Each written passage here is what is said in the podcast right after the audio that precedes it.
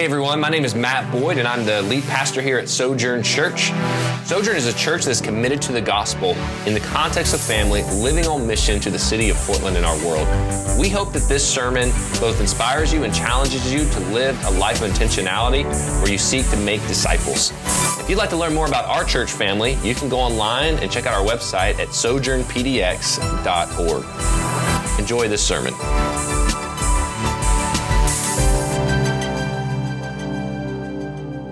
Everybody. It's good to see you.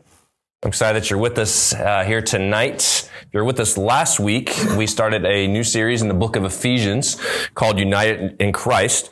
And the reason that we uh, named it this is that if you look throughout the letter to the book uh, of Ephesians to the church in Ephesus, that we see this common theme of Christ uniting all things to himself, both things in heaven and things on earth.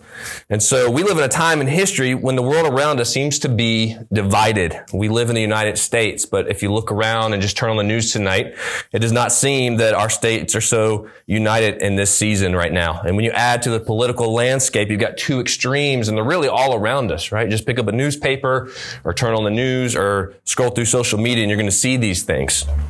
And our own city is one that's known for protesting and fighting of two polar opposites. Seems like you can't go a day without reading an article about some type of two, two very opposed groups that are going to have a protest. And sometimes these are planned in our city and the rest of the nation kind of watches us uh, and we're known for those things. And somehow the church is in the middle of all of this and we're left to figure out what does it mean to be a faithful follower of Christ in the midst of an often hostile environment. We spent a big chunk of our time last week looking at how the believers in Ephesus were in a setting that's very similar to the ones where we find ourselves in tonight, which makes this letter that much more relevant to us today as we press into what was it that Paul was trying to communicate to these Christians, to these followers of Christ in Ephesus, and what is it that Paul wants to communicate to us in the city of Portland. Just to recap, in case you weren't here, the letter to the Ephesians was written like a survival guide to the church in a very hostile environment. Ephesus was one of the most impressive, impressive and intimidating cities in the ancient world. It was on the seaport, right at the intersection of Europe and Asia, which made it one of the trade hubs of the Roman Empire. Very influential city. It was a very cosmopolitan and multicultural city. It boasted one of the largest libraries in the world, and many of the world's prestigious scholars lived in Ephesus. It was religiously a, a smorgasbord. It housed 50 different temples, including the one that we discussed some last week, the temple to the goddess of Artemis, one of the seven wonders of the ancient world. And it was known for its sexual immorality. There was, was, this was literally an industry in Ephesus where most of these temples, which you, you think the temples would be known for something different, but most of these temples offered some kind of prostitution as part of the worship of ritual. So this is the type of place that this letter was written to. These are the Christians. This is the kind of city that they're living in. All this to say is that Ephesus was not a very Christian friendly place which is what makes this letter that timely and relevant for us because we live in an environment today, tonight, that's not a very Christian friendly place either. For some of you, that might be your school. For some of you, that might be your work. For some of you, that might be even your family or, or maybe the street where you live, your neighbors. And the set of verses we're going to look at tonight are actually one long, elegant sentence in the original Greek, which ends up being five sentences in English and 12 verses. Some, some commentators even said this set of verses could be called a doxology or even a eulogy. I think last week we looked at two verses that introduced this. So you might be wondering why you why are you suddenly going this many verses tonight? And part of that is it, it is one long verse in the original language it was written in.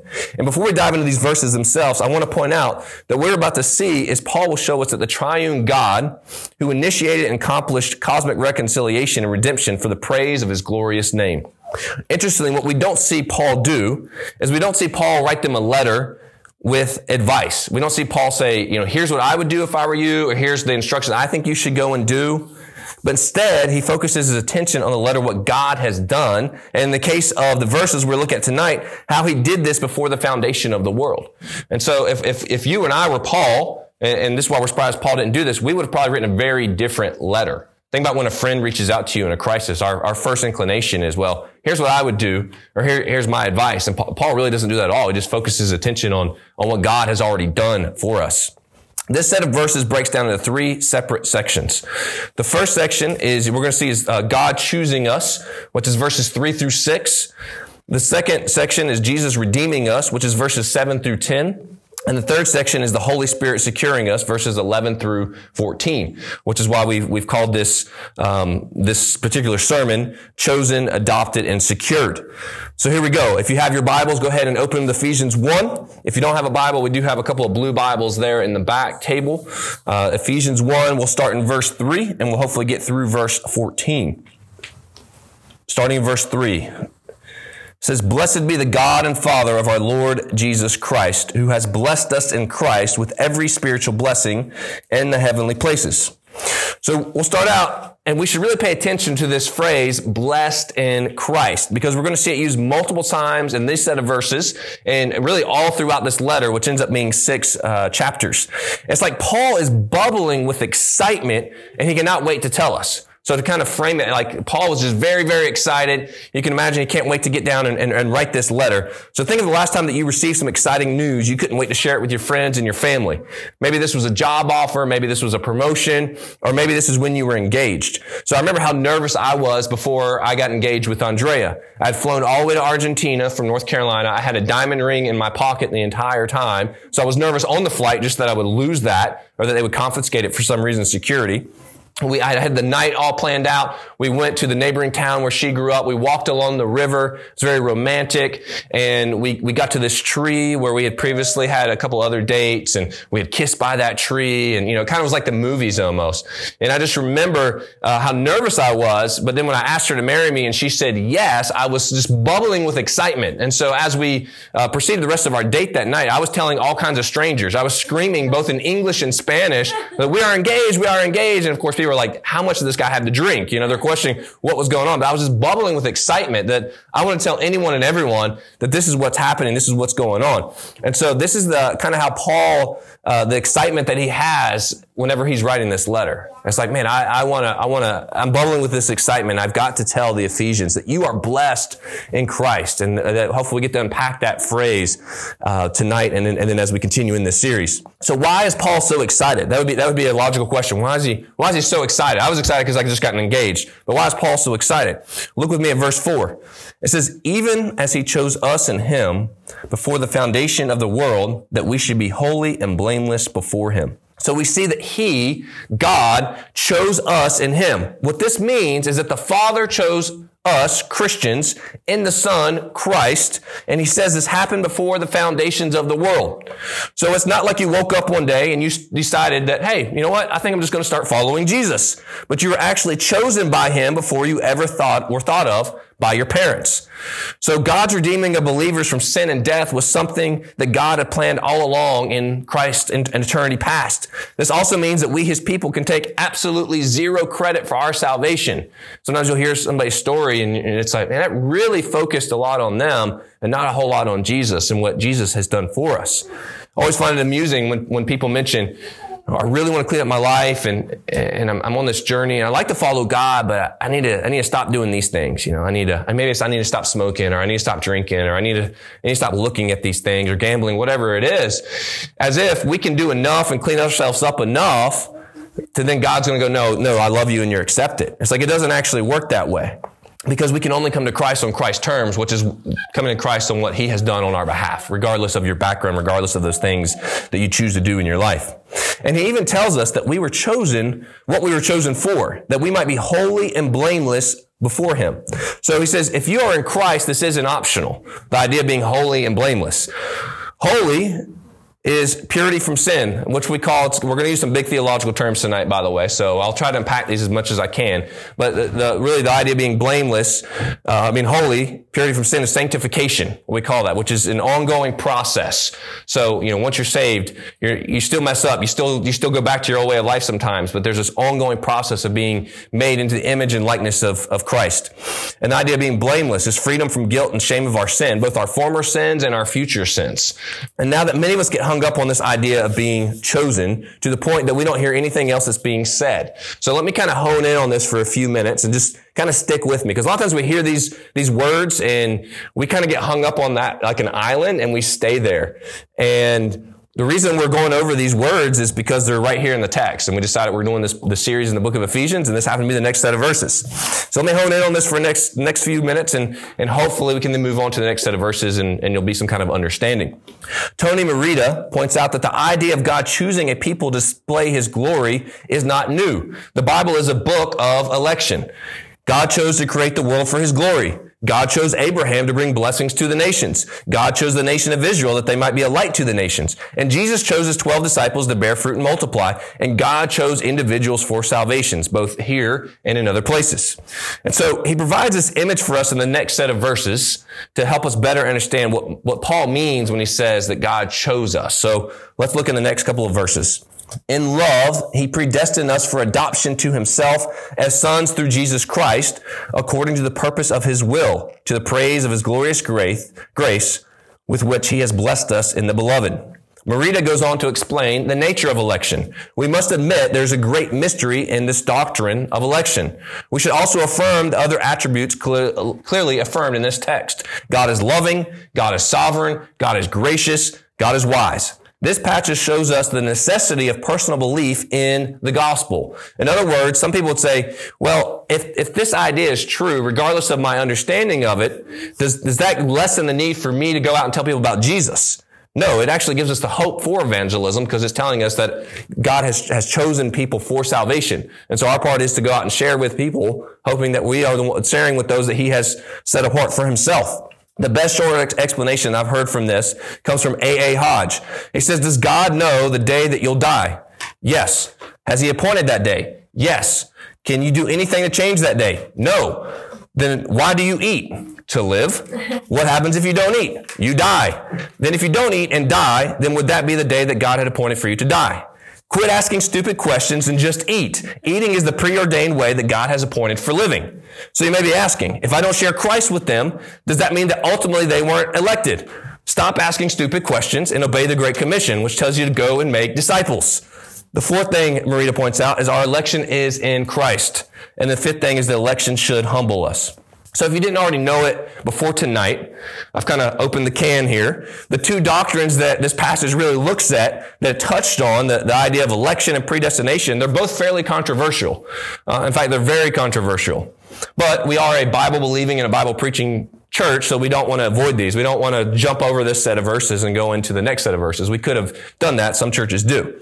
But I believe that one reason these are oftentimes controversial is that people approach them from more of a philosophical place. You know, you start asking questions like, well, what happens to free will? Or maybe I have a family member who doesn't know Christ. Does that mean that God did not choose them? Or maybe you, are saying, you know, I don't even know if I'm saved for sure. Does, does God not care about me? Does God care for me? So the majority of these times when these doctrines come up, here's the problem, is that oftentimes it seems the people that I hear bring them up the most are the ones that are trying to defend them rather than marveling at the beauty of them. And let me explain that to you a little bit. We should all take a cue from the apostle Paul in this passage as he is marveling at what is taking place here. As we all should, at the wonder and beauty that God would choose any of us, sinners. Right? And so that, that's what Paul's really doing is he's, he's marveling at this idea that any of us would be given the opportunity to become and know Jesus. And so Paul's not, this passage is not him so much, you know, kind of hanging a theological stance or doctrine and, and, and going down this, this trail and saying this is what it's all about. It's really, he's taking a step back and going, how amazing is it how beautiful is it that one of the mysteries of scripture is that God would choose any sinner because God could have done it a totally different way, but he chose to do it that way.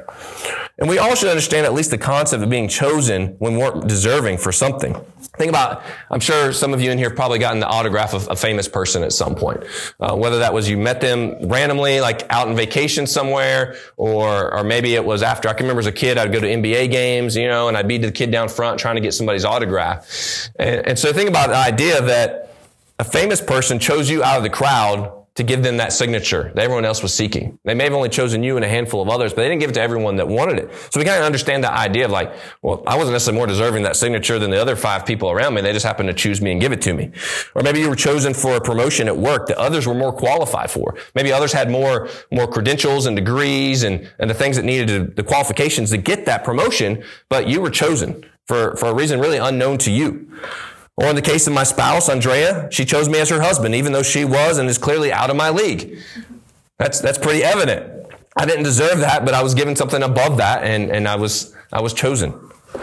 So please don't mishear me saying that we want to completely ignore the philosophical questions because we don't. You may wonder, is the fact that I'm, that I'm, I'm not sure if I'm a Christian right now, would that result, is that a result of me not being chosen?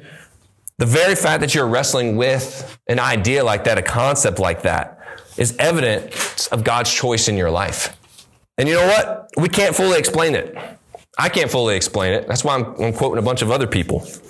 And it doesn't mean that's not true, but think of it this way. What is greater, the gap between a four year old's understanding and ours, or the gap between our understanding and God's? The answer should be obvious. It should be the understanding between our understanding and God's rather than, than the four year old and ours. And so we approach this subject that we're delving into with the realities that our minds can barely grasp. You know, think if this is supposed to be the God of the universe who created the world and then who created a way for us to be saved and we got in our own mess and sin, there, there needs to be a part of it that we can't grasp. If we could just explain it all away, they'd be like, well, maybe I'm actually God. Like, no, you're not actually God and I'm not actually God. There's only one God. So you have to keep that in mind. Our subject is God, the one and true and only God. Some get the wrong idea about election naturally, but it shouldn't cast doubt on whether or not you're welcome to come to Jesus because all may come. That's the invitation. Would you see, see Jesus say, all may come to me? Russell Moore says it this way God is not some metaphysical airport security screener waving through the secretly pre approved and sending the rest into a holding tank for questioning. God isn't treating us like puppets made of meat, forcing us along by his, um, his whim. Instead, the doctrine of election tells us that all of us who have come to, to know Christ are here on purpose. So really, it's, it's affirming the whole reason that we exist, the whole reason that we're here. And so we see that God's election of Christians entails predestining them to something, in this case, adoption as sons. I'm going to read Romans 8, 29 and 30 says, For those whom he foreknew, he also predestined to be conformed to the image of his son, in order that he might be the firstborn among many brothers. And those whom he predestined, he also called. And those whom he called, he also justified. And those whom he justified, he also glorified. And so we see that God's decision to save someone and his, will being poured out, his grace and goodness for those in Christ, for the believers. And we must remember that all this is done according to His purpose and His will and His glory. And so perhaps surprising to some of us, we see that God's ultimate purpose is not redemption, but it's actually the praise of his name through redemption. And so we, we sometimes forget that. It's, it's ultimately just about God and praising God. And I cannot think of a more accurate picture of our relationship with God than adoption. And it, and it talks about adoption here. I have a friend who has four biological children, but him and his wife, they also felt called to adopt and so they have four other children who they adopted. And not just any children. They specifically have chosen children who have deformities and who, who've, who've just been neglected most of their lives. You know, they, I know they adopted one who's 15 years old and, and the kid still lays in a, a, uh, a crib and still has to wear diapers. And so they're, they're choosing the kids that no one else would really, really want. And so as I was preparing this week, uh, my friend Chris and his family just popped into my mind. I thought, man, what a beautiful picture of what he's talking about here in this letter. And so think about these kids that have been adopted. These kids have been chosen by my friend and now adopted into their family. And you know what? They are now just as much a part of that family as his biological children. I, and I know Chris well enough. He doesn't look at them and go like, well, you four are my adopted children, so you're going to sit on this side of our bus because with eight kids, you pretty much do have to drive a bus. And then you four are biological children, so you get to sit on this side of the bus. Like, no, like they're, they're all interacting. They all play together. They, their inheritance, which I imagine with eight children will not be a whole lot. Um, they'll, they'll all get a split evenly between the eight of them. And so those, those four kids that they adopted are now fully part of their family.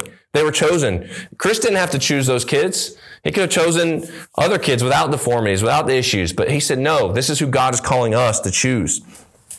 So just like my friend chose to adopt these children with all their health issues and deformities, God has chosen to adopt you and I with all of our issues of sin and now chooses to call us sons and daughters because we are in Christ. So similar to those kids, it has nothing to do with us. It wasn't like God was like, man, Matt's really killing it. He's doing a really good job, living a really good moral life. I think because of that, I'm going to say, you know what? You're going to be one of my sons. Like, no, it has nothing to do with that at all. But because of what Christ has done and that we were chosen in Christ.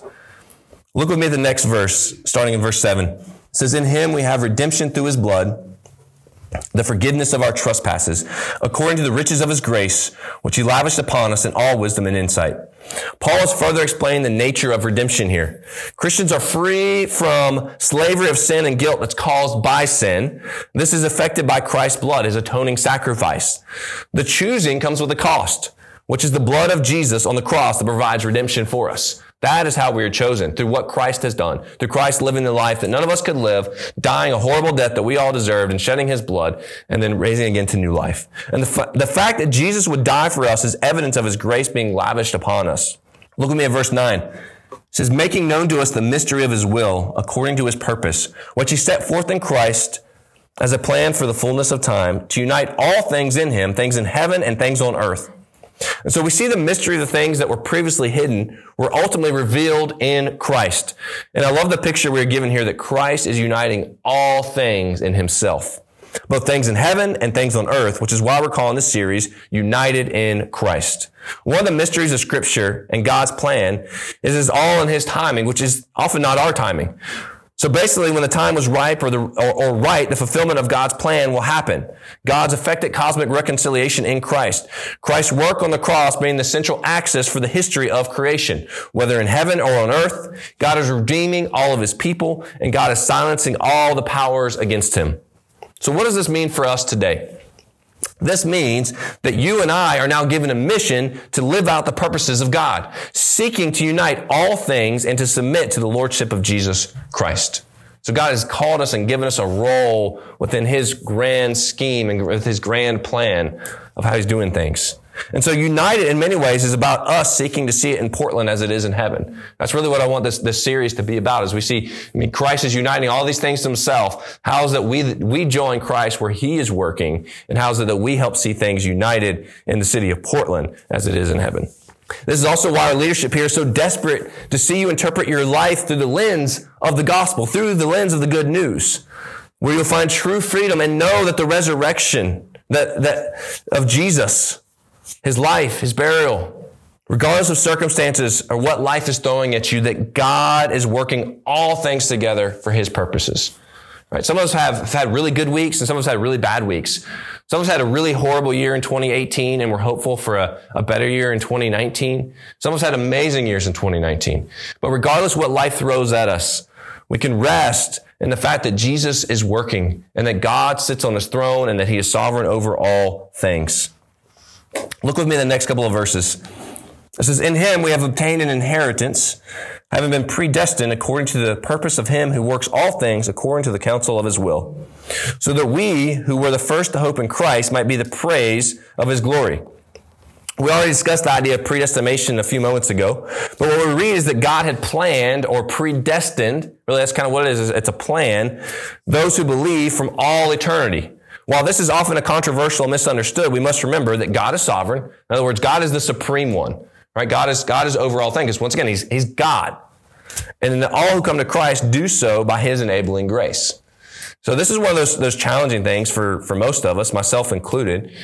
You know, we, we moved here to start a church in Portland, in one of the most lost cities, least religious cities, most atheistic cities in our country. And I've got to know a ton of people but it's really hard for me to convince people they need to give their life to Jesus. So this is, this is one of those things where I just have to trust God that all who come to Christ do so by His enabling grace. It's not going to come by me grabbing them and shaking them as much as I want to sometime. Say, stop living this way. There's a better way. I've got the answer what you're seeking. But I have to trust that God is, is God and that God is sovereign and God knows what He is doing.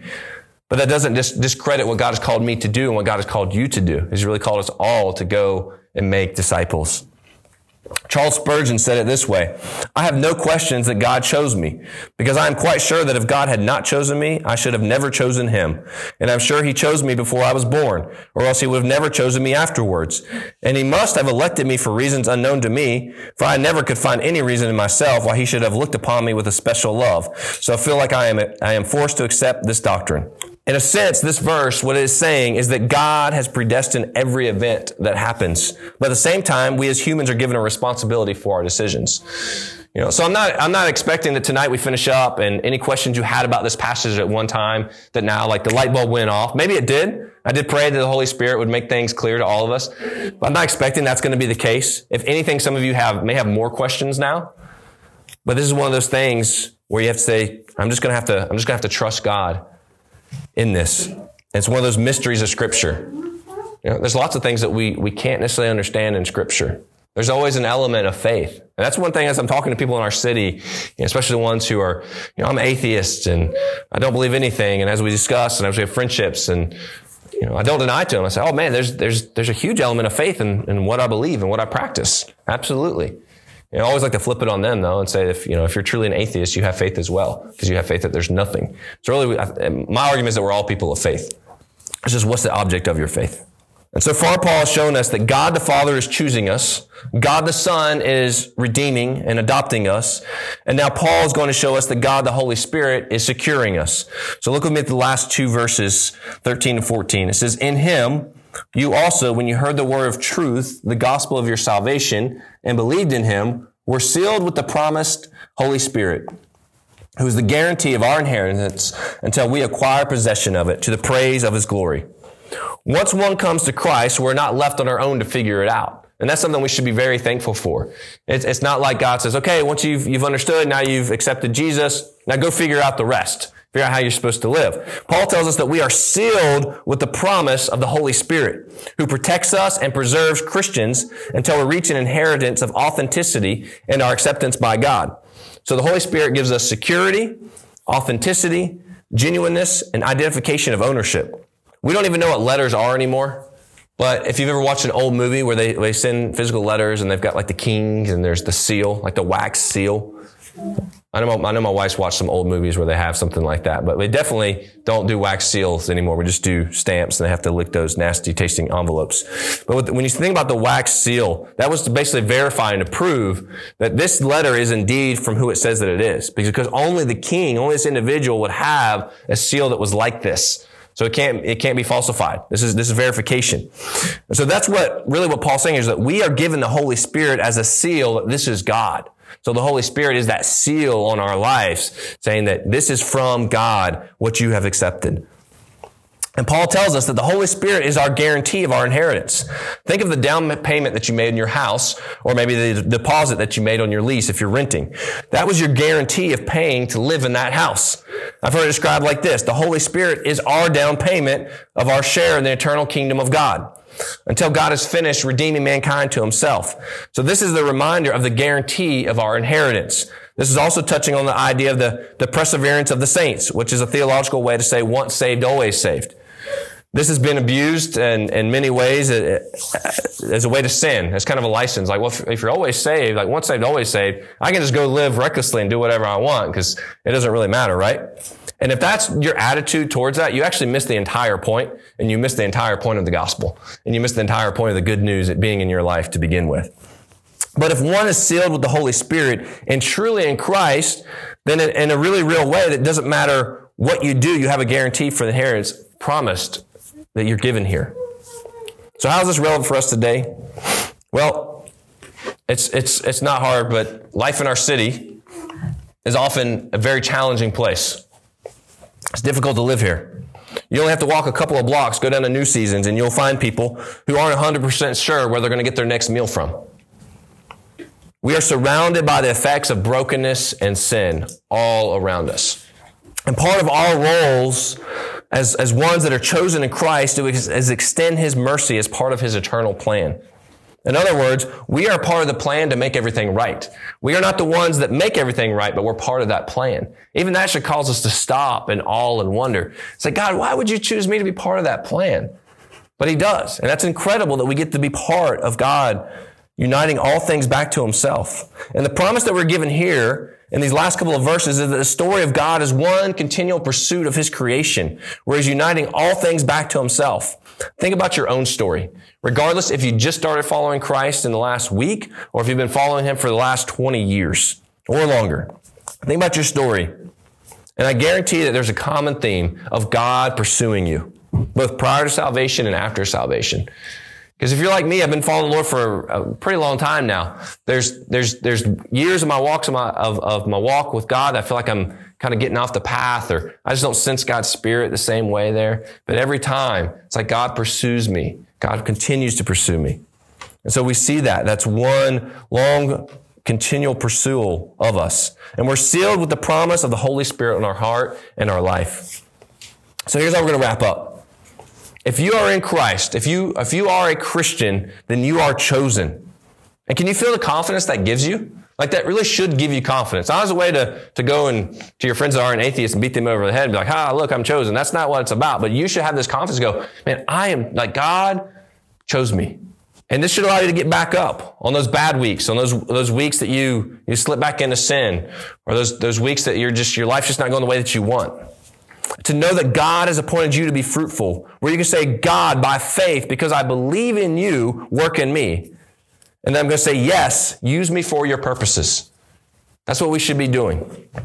To those of you who, who say, maybe I'm not sure if I'm a Christian, or, or maybe my family, I know people who are not. I want to say you can be chosen. Jesus said, Whosoever will may come. Choose Jesus. It's as simple as that. Choose Jesus. So, as a response tonight, this is what we're going to do. It's the same way the church has responded for the last 2,000 years by taking communion, or some call it the Lord's Supper. And so, here's what we believe about communion communion is a great way to remember what Christ has done for his followers. 2,000 years ago, Jesus gathered with his closest friends and followers around a table, around a meal. But think of this as more than just a meal. This is pointing to the fact that Christ's body was broken for you and was broken for me, just as I will break the bread here in a few moments. Which I, I really like that picture, which is why I chose to leave the bread as, as one whole loaf. Because as I tear that apart, the picture of Christ's body literally and physically being broken for us. Christ pours out wine and says, This is the blood of my new covenant, and my blood will be spilt so that yours might be preserved and that you can return back to God. And so every time we take this meal, we're reminded that God was treated as a sinner so that you and I can be treated as saints. And so we probably have at least two types of people, maybe three types of people in the room tonight. We first we have followers of Jesus, and I want you to respond with desperate wonder, with that awe that we saw in this passage tonight. Even if you're going, I don't understand all these things, which is probably a good thing because you're not God. So I want you to respond with the desperate wonder, remembering what Christ has done for you. Others of you, if, if you're still in kind of an exploratory phase and you know, you're, maybe tonight you've been convinced. You say, I wasn't 100% sure when I walked in, but now, now I'm convinced and now there's some understanding there. So I want to invite you to participate in, in this meal with us, with this communion with us. Maybe for the very first time as a response to faith and then find one of our leaders at the end. Others, you might just be checking out, say, I don't really know what this is. I don't really know what I believe. I'm not really sure about any of it. And so my, my challenge for you is to pray and ask God to make the mysteries of himself real to you tonight, that you would have a clarity of understanding. So let me pray for us, and then I'll give a little bit more specific instructions on actually uh, taking communion. Thanks for listening to our Sermons podcast. We are a church that's committed to the gospel in the context of family living on mission to the city of Portland and our world. If you'd like to learn more about what God is doing in our lives, reach out to us by emailing info at sojournpdx.org or check out our website. We look forward to hearing from you soon.